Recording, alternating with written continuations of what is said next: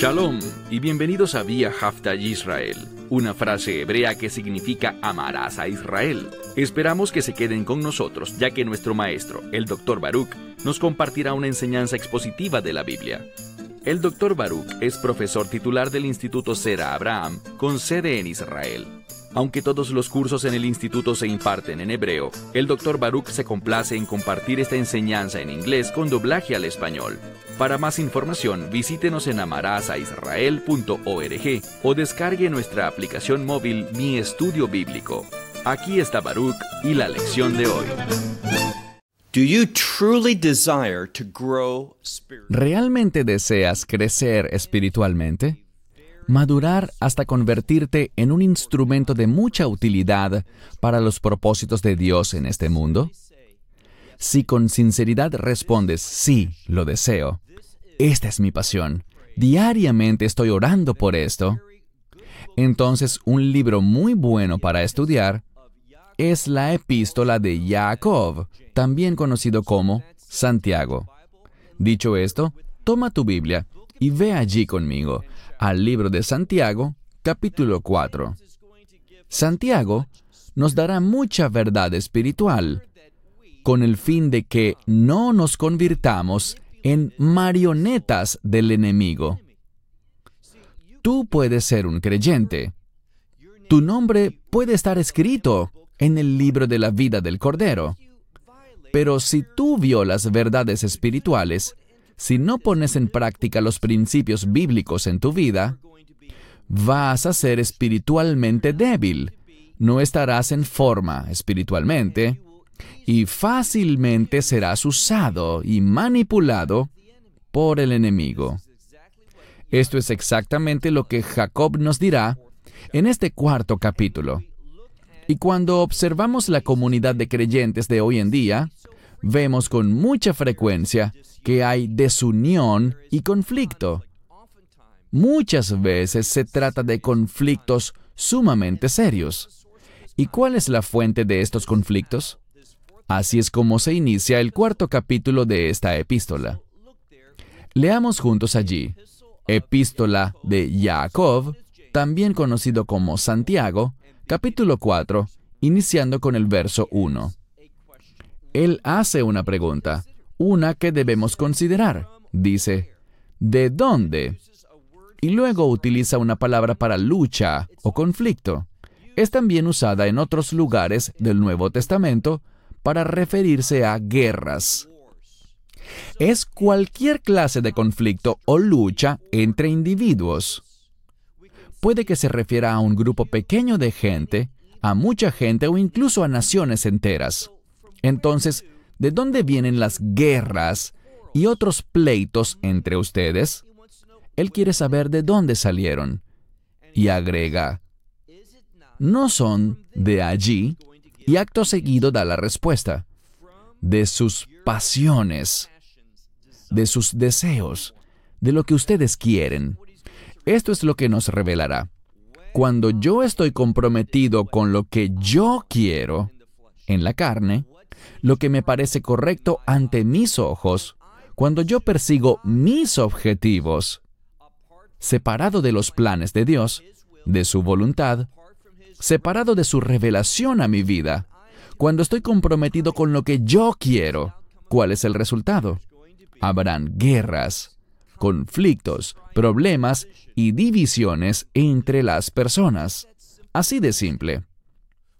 Siempre que a una persona la dirija su yo interior, mis deseos egoístas estarán en conflicto con los deseos egoístas de otras personas.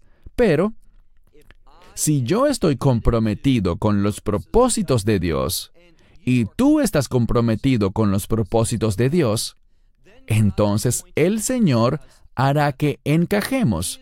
Él traerá la unidad y lo que yo haga conforme a su voluntad, y lo que tú hagas conforme a su voluntad, funcionará de manera magnífica y en armonía. Y cuando cada persona hace su parte, la escritura nos dice que seremos edificados en el templo de Dios, es decir, que la gloria de Dios será manifestada y su presencia estará allí con nosotros, dentro de nosotros, funcionando con el fin de que, tal como dije, su gloria pueda manifestarse. Así que estos conflictos y batallas, él dice, sabemos de dónde vienen.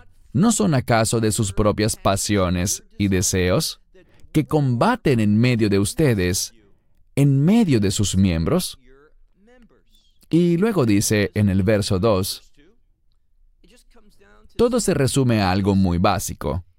Dice, ustedes desean algo, quieren algo y no lo tienen. Y como anhelan esa cosa, eso puede convertirse en un deseo muy poderoso y puede dominar o gobernar al individuo. Y cuando eres gobernado por tus deseos, eres un instrumento controlado por el enemigo.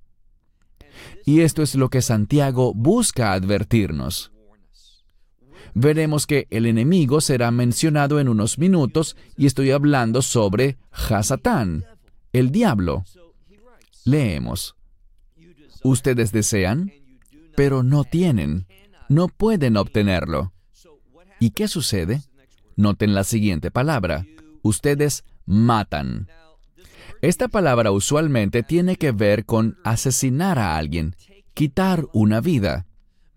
Pero lo que la escritura nos enseña aquí es que cuando yo persigo mis deseos, en vez de ser alguien que ministra vida, que busca generar una vida abundante, estaré haciendo exactamente lo contrario.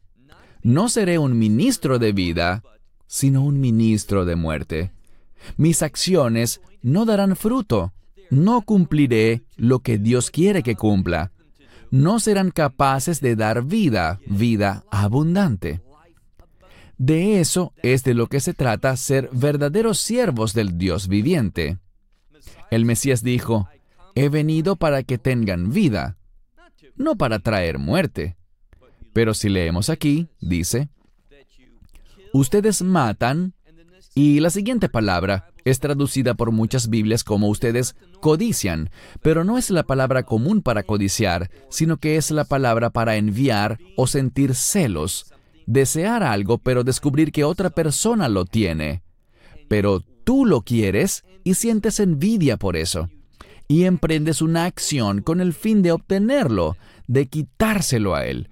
Y muchas veces vemos que, en muchos homicidios, cuando la gente está en el juicio, descubrimos que el asesino perseguía algo y la persona que murió era solo un obstáculo en medio, un tropiezo, y por tanto lo mataron.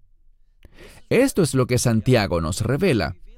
Y no piensen, bueno, yo jamás me comportaría de esa manera, porque lo que pasa es esto.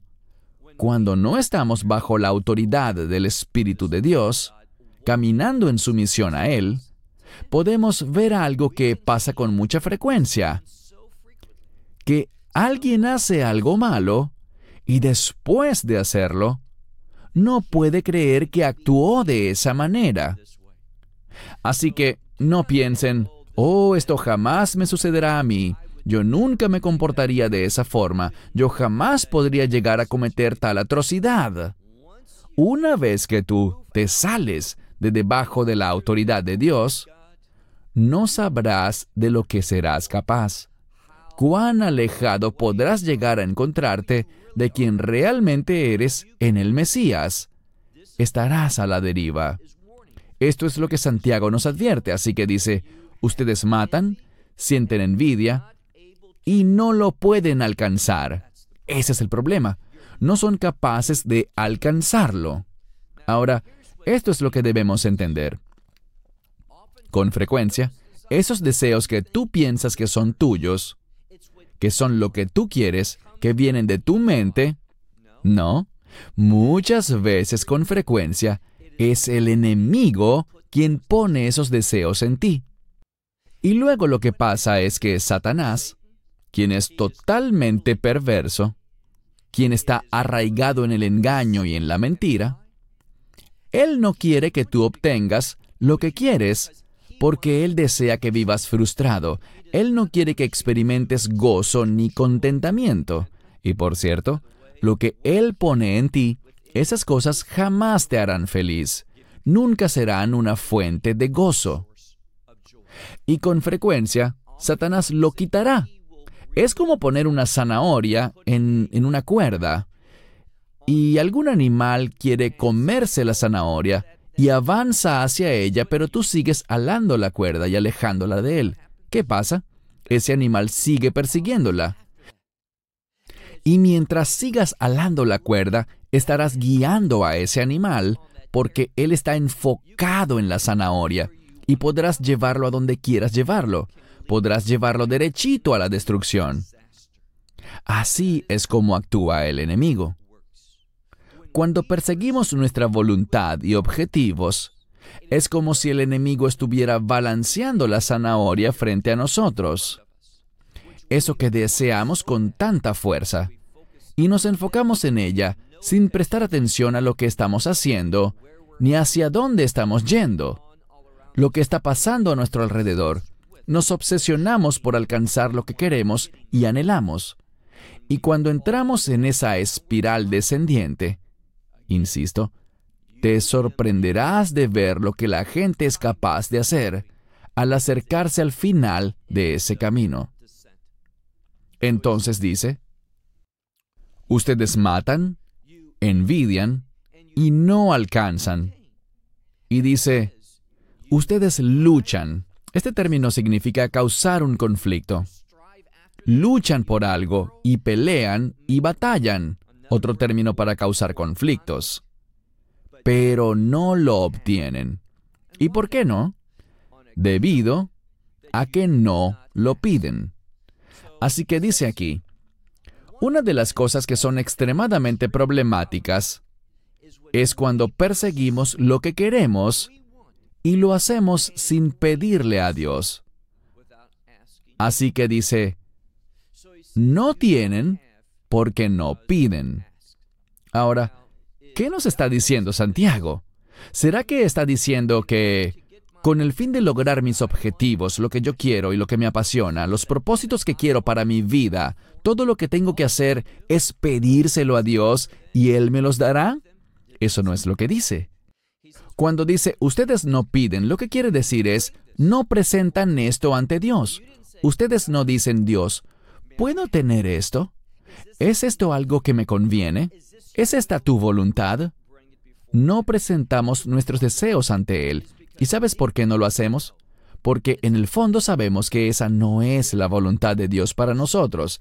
Y por tanto, cuando perseguimos nuestros objetivos, ¿sabes qué es lo que no hacemos? Cuando perseguimos nuestros objetivos, no queremos escuchar a Dios. Puede que queramos que Dios nos conceda nuestros deseos y oremos a Dios por eso, pero no estamos atentos a su respuesta. Es como lanzar una oración al aire y ver si de casualidad Dios la recibe, cuando en el fondo sabemos que ese deseo no es de Dios y no cumple su propósito para mi vida. Así que dice, mira de nuevo, por tanto ustedes no reciben, ¿por qué? Por causa de que, debido a que no piden. Y luego dice, piden pero no reciben. ¿Por qué no reciben? Porque, y presten atención a la siguiente palabra, la palabra cacos. Lo enfatizo porque, si eres sabio, harás un estudio sobre esta palabra. Y el significado básico de este término cacos es malo, algo lleno de maldad, algo que está separado de lo bueno, de lo que se relaciona con la voluntad de Dios.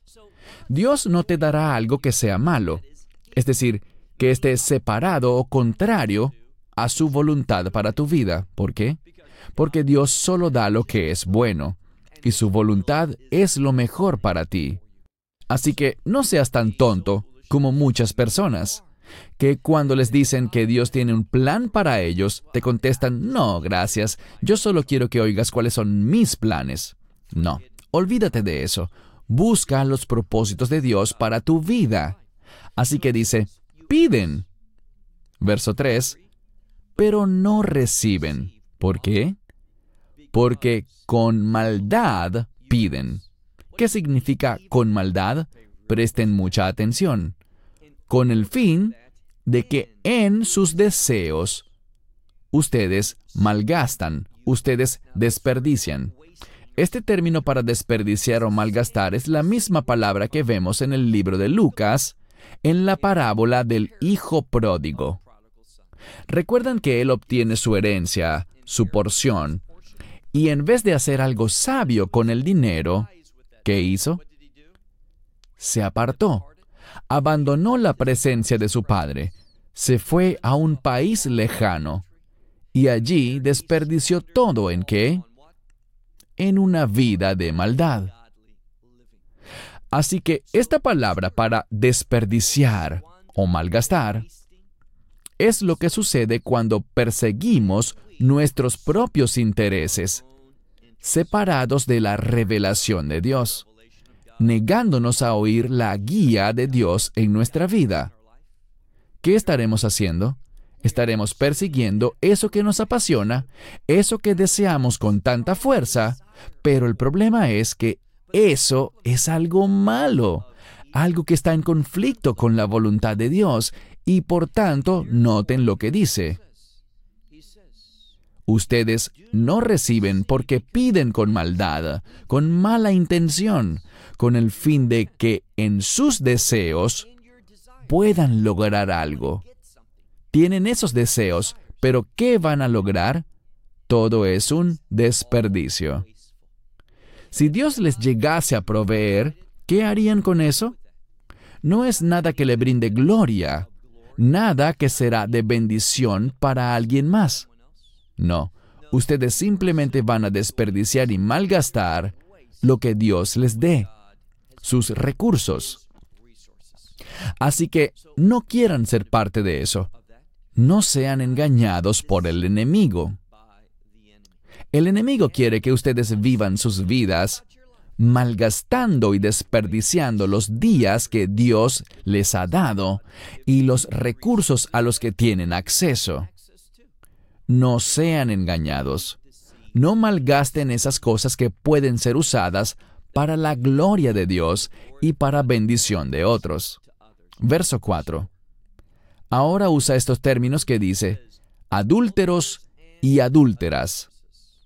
¿Qué quiere decir? ¿Por qué está usando estas palabras? En la profecía, el adulterio, con mucha frecuencia, es sinónimo de idolatría. Y esto probablemente es a lo que se está refiriendo aquí. Estas personas se han alejado de la verdad y han sido engañadas por falsos principios religiosos, por cosas que no están arraigadas en la palabra de Dios. Cuando alguien se levanta a enseñar y no utiliza las escrituras, sino que cita a otros libros, cita a ciertos personajes y cuentan historias, anécdotas y demás, estas personas te están haciendo perder el tiempo. Con mucha frecuencia hoy en día, algunos de los individuos más populares dentro del cristianismo simplemente están predicando un mensaje que suena positivo para los propósitos de la humanidad, para lo que el hombre quiere, pero no es lo que Dios quiere. Y así llenan estadios, venden cientos de miles de copias de sus libros, pero nada de eso trae un cambio santo y eterno a tu vida. Uno con el que estarás satisfecho por toda la eternidad. Estas doctrinas no te dan acceso a las promesas de Dios ni a las bendiciones del cielo. Debemos tener mucho cuidado con nuestro tiempo. No se entreguen a maestros que simplemente buscan motivarte, hacerte sentir bien contigo mismo, o aquellos que sensacionalizan cosas de la sociedad o de la palabra de Dios solo con el fin de meterse en tus bolsillos, con el fin de guiarte en una dirección a la que Dios no quiere que vayas. Así que nos advierte y dice, adúlteros y adúlteras. ¿Acaso no saben? ¿Y qué verdad tan importante dice aquí? ¿acaso no saben que la amistad del mundo es enemistad con Dios? Ahora, cuando eres amigo de este mundo, y te diré una expresión muy común de amistad con este mundo, y me voy a dirigir a todos los que viven preocupados por el cambio climático. Les diré algo. El ser humano, en nuestro poder y accionar, no será quien provoque la destrucción de este mundo. Pueden relajarse porque eso no sucederá. ¿Qué producirá la destrucción de este mundo? ¿La pérdida de todas las cosas? La ira de Dios. Entonces sí, debemos ser buenos administradores de los recursos del planeta en el que vivimos, pero no obsesionarnos, como más y más políticos lo están, con este mundo. ¿Por qué son ellos tan amigos de este mundo? Él nos lo dirá. No me crean a mí, solo lean el texto. Dice, ¿acaso no saben? Y esto es lo trágico. Muchos, pero muchos que enseñan sobre la Biblia, no conocen esto. No lo enseñan ni lo entienden. Dice, adúlteros y adúlteras. Personas que no son fieles, que no están manifestando fidelidad a la palabra de Dios. Dice, ¿acaso no saben que la amistad del mundo es, ¿qué? enemistad con Dios. Te convierte en un enemigo de Dios. Dice, mira la segunda parte del verso 4. Por tanto, quien quiera que desee, y lo deja bien claro, quien quiera que desee ser amigo de este mundo, dice, enemigo de Dios se vuelve. Cuando tú dices, soy amigo de este mundo, si eso es lo que te describe, te has convertido, Dios te considera y te ha llamado su enemigo. Estas son palabras muy graves.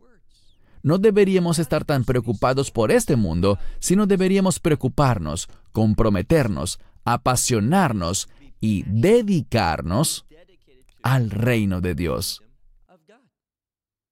Ahora, yo no conozco ninguna enseñanza del Mesías en la cual Él nos llamara a hacer algo ni siquiera remotamente parecido a lo que estas personas que hacen campañas contra el cambio climático andan proclamando.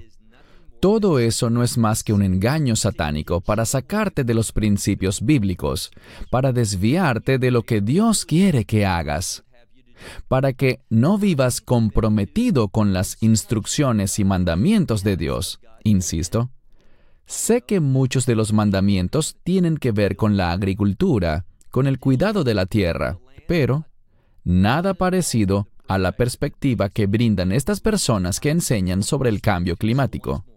Así que de nuevo dice, ¿acaso no saben, verso 4, ¿acaso no saben que la amistad del mundo ser amigo de este mundo es enemistad con Dios. Y por lo tanto, quien quiera que desee ser amigo del mundo, enemigo de Dios, él se vuelve. Verso 5. ¿Es que creen, acaso piensan, que las escrituras, y lo expresa a manera de pregunta, ¿Acaso no saben que las escrituras... ¿Es que piensan que las escrituras son vacías o están escritas en vano? Y agrega, ¿o piensan que en vano la escritura dice que no tengamos envidia? ¿Por qué no? Esta envidia de la que habla aquí es sentir envidia por las cosas del mundo un deseo producido por la envidia que define tu conducta y dice, ¿acaso no dice la escritura? ¿No recuerdan lo que dice la escritura? Porque su comportamiento hace pensar que desconocen la escritura, que la consideran vacía o vana. ¿Y qué más quiere decir este verso? Dice, pero con envidia el Espíritu que habita en ustedes les cela. Así que está el Espíritu del Mesías que habita en ti, y cuando tú estás persiguiendo las cosas de este mundo, haciéndote amigo del mundo, el Espíritu de Dios que habita en ti siente envidia. ¿Por qué? Y esta es una envidia, pero en modo positivo, porque Él quiere la atención. Él quiere que tú estés comprometido con sus propósitos, con su iluminación, a donde Él quiera llevarte. Así que cuando no es así, el Espíritu de Dios se siente celoso. Pero leemos que hay una solución. ¿Cuál será? Veámosla en el versículo 6. Pero mayor es Él quien da la gracia. Mayor es Dios, aquel que da la gracia. Por lo tanto, dice Dios, y esta es una gran frase que veremos en este verso, se nos dará una instrucción. Y una de las cosas que debemos entender es que existen acciones que si las hacemos, Dios producirá un resultado. Sabemos que en nuestras vidas en este mundo, por ejemplo, si alguien pusiera una piedra de tropiezo frente a alguien y esa persona no la ve, sabemos que poner esa piedra de tropiezo causará la caída de alguien. Lo podremos anticipar. Eso es causa y efecto. Ciertas acciones producen cierto tipo de resultados. Ahora, lo mismo es cierto espiritualmente. Y les daré un ejemplo de la medicina. Saben que existe una gran cantidad de medicamentos y son usados para tratar ciertos problemas, enfermedades y condiciones. Y los fabricantes, los doctores, investigadores, no saben por qué tal medicina produce tal resultado, pero debido a que lo observan, lo saben. Si una persona tiene tal condición y toma esta medicina, eso lo ayudará. Se trata de ensayo y error. Ahora, lo que debemos entender es lo siguiente. La palabra de Dios nos dice que si hacemos ciertas cosas, Dios responderá de cierta manera. Este será el resultado. A veces no podemos entender la lógica del proceso. ¿Cómo es que Dios lo hace? Si yo hago esto, cómo eso causa que Dios haga aquello. No importa si lo entendemos o no, eso es lo que la palabra de Dios revela. Y llegaremos a uno de estos principios en un instante. Así que descubrimos aquí que Dios es más grande que la envidia, los celos y los deseos injustos dentro de nosotros. Y Él puede hacer algo para que se produzca un cambio santo. ¿Qué será? Bien, dice, pero mayor es aquel que da la gracia. La palabra gracia aparecerá varias veces en los próximos versículos. Y la gracia hace más que solo salvarnos. Sí, por la gracia uno es salvo. Es un don que no nos ganamos ni podemos hacer nada para adquirirlo. Es un regalo. Pero la gracia además no solo nos salva, no solo hace que nuestros nombres sean escritos en el libro de la vida del Cordero. Ella logra eso, pero la gracia hace más. La gracia produce un cambio en mi vida.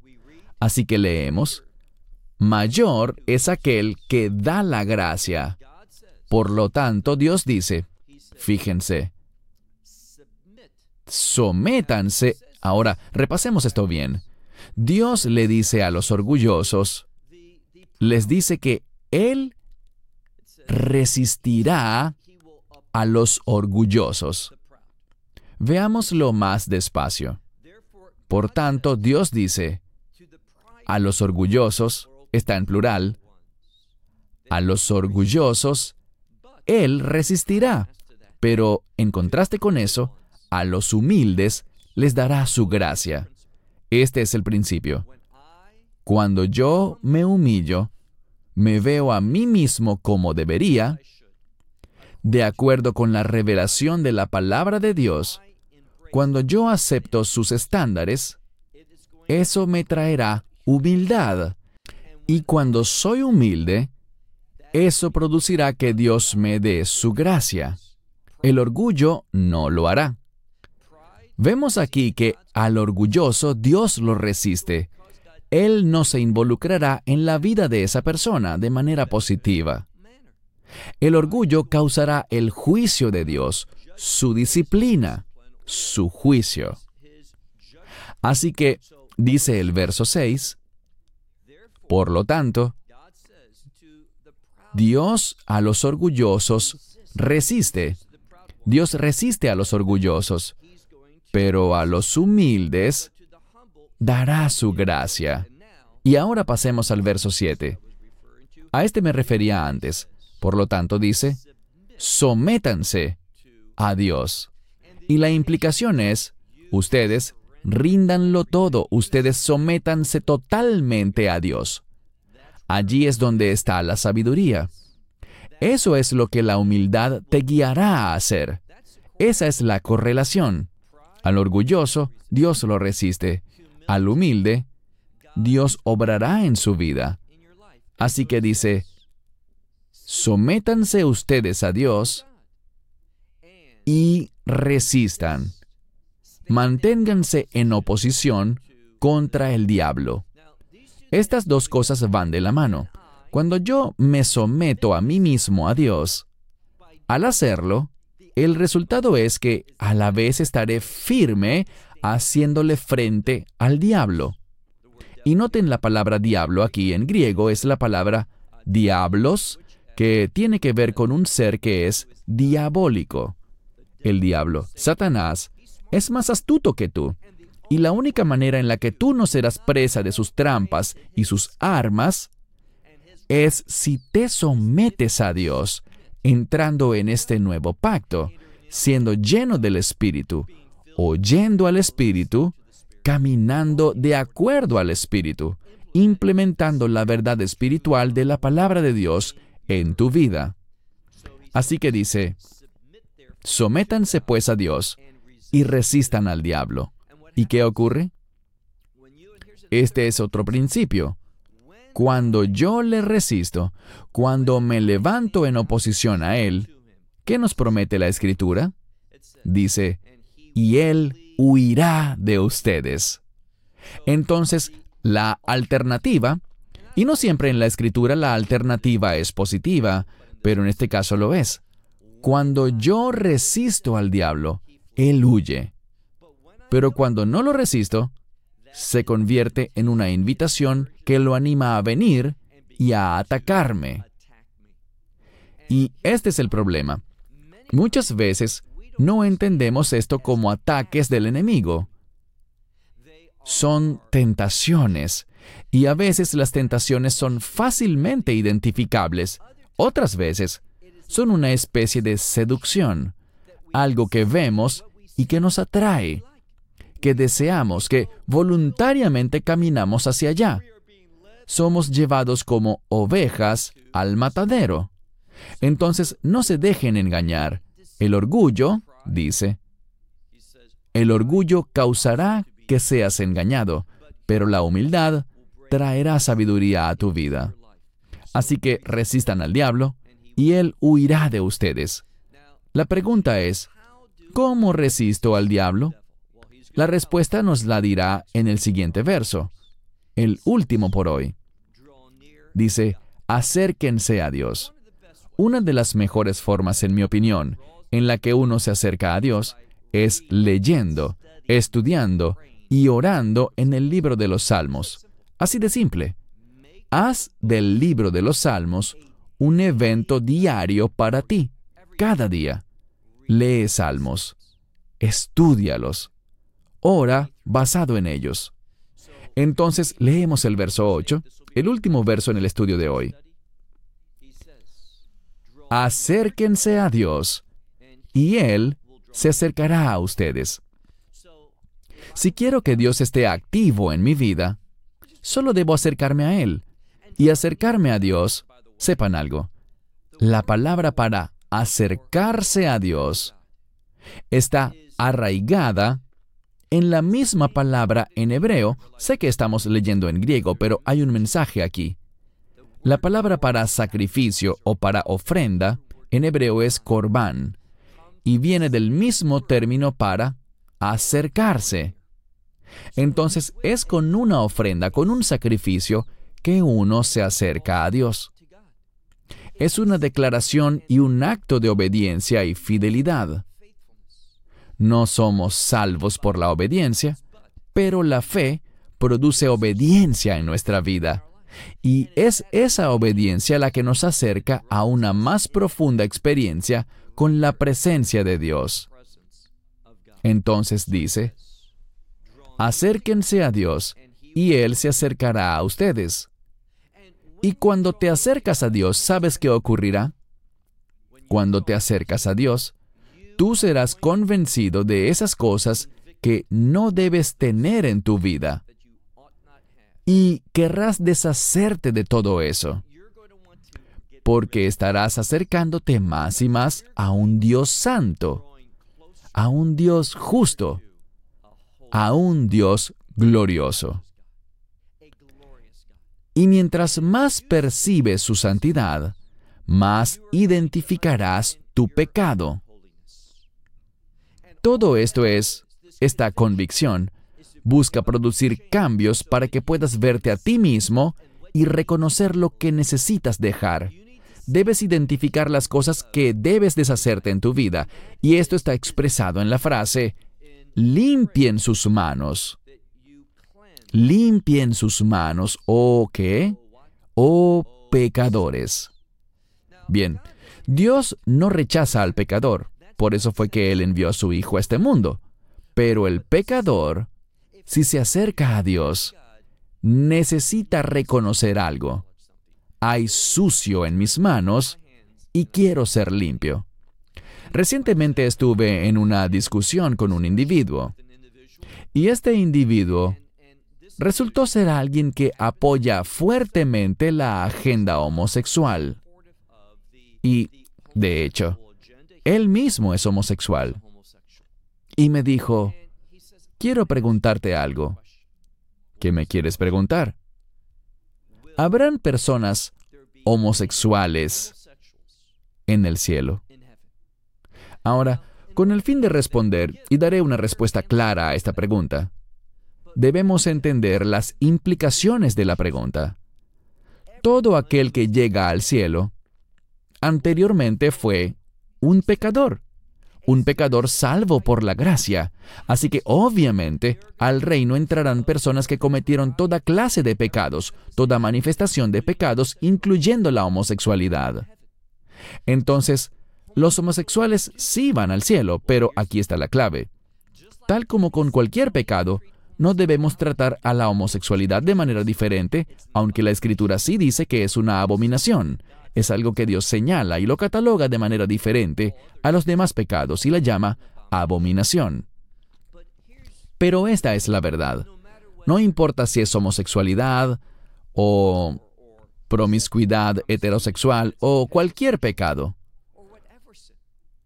Cuando soy confrontado, cuando leo en la escritura, no cometerás adulterio, pero digo, no me importa, voy a adulterar todo lo que quiera, no tengo problemas con eso, yo soy así, que Dios me acepte o me rechace.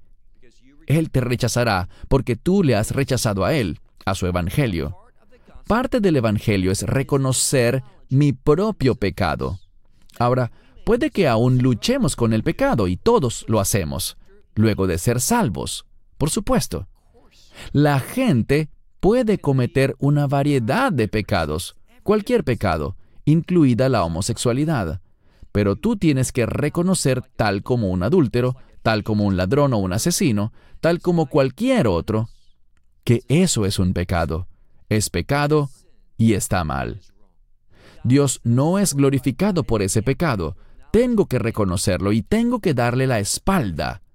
Dirás, pero es difícil en la carne. Me gusta ese pecado. Es gratificante para mi carne.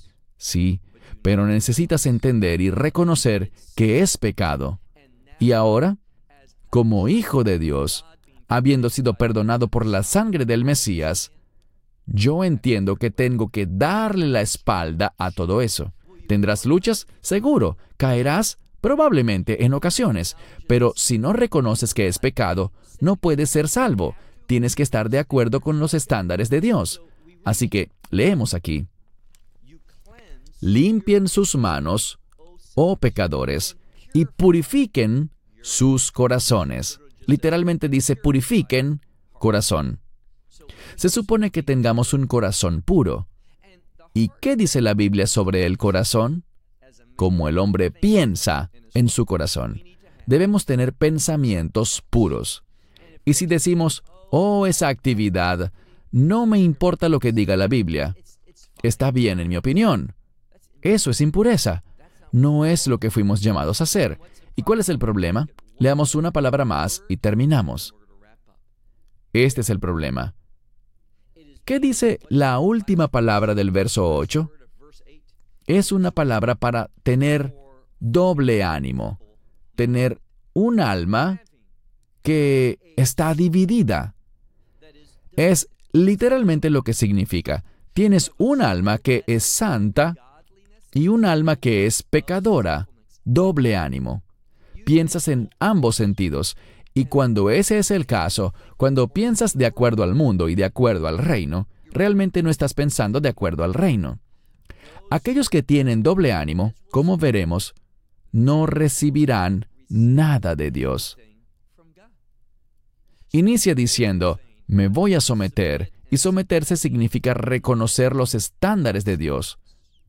Lucho con ellos, son difíciles, pero los reconozco y cuando me vuelvo a ellos, Dios me empodera.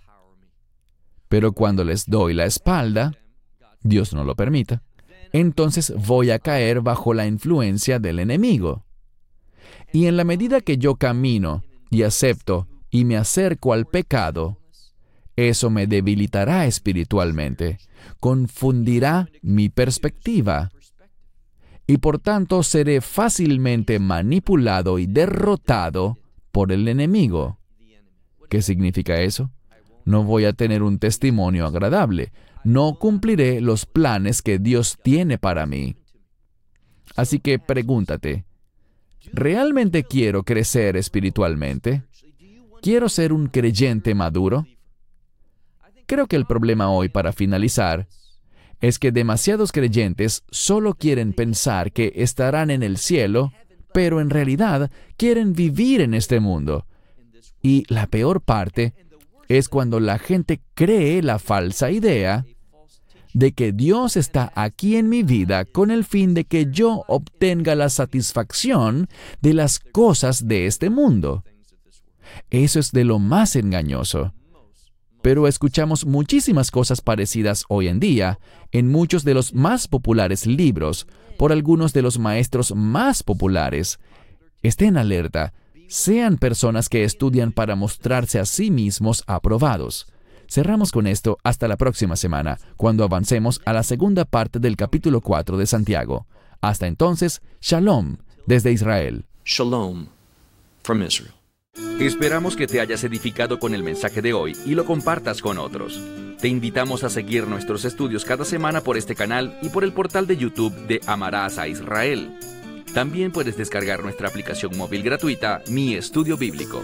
Finalmente, para obtener más información sobre nosotros, visita nuestra web amarasaisrael.org, donde encontrarás otras conferencias de Baruch en audio, video y texto. Hasta el próximo programa. Que el Señor te bendiga en Yeshua Hamashiach Jesús el Mesías mientras caminas con Él.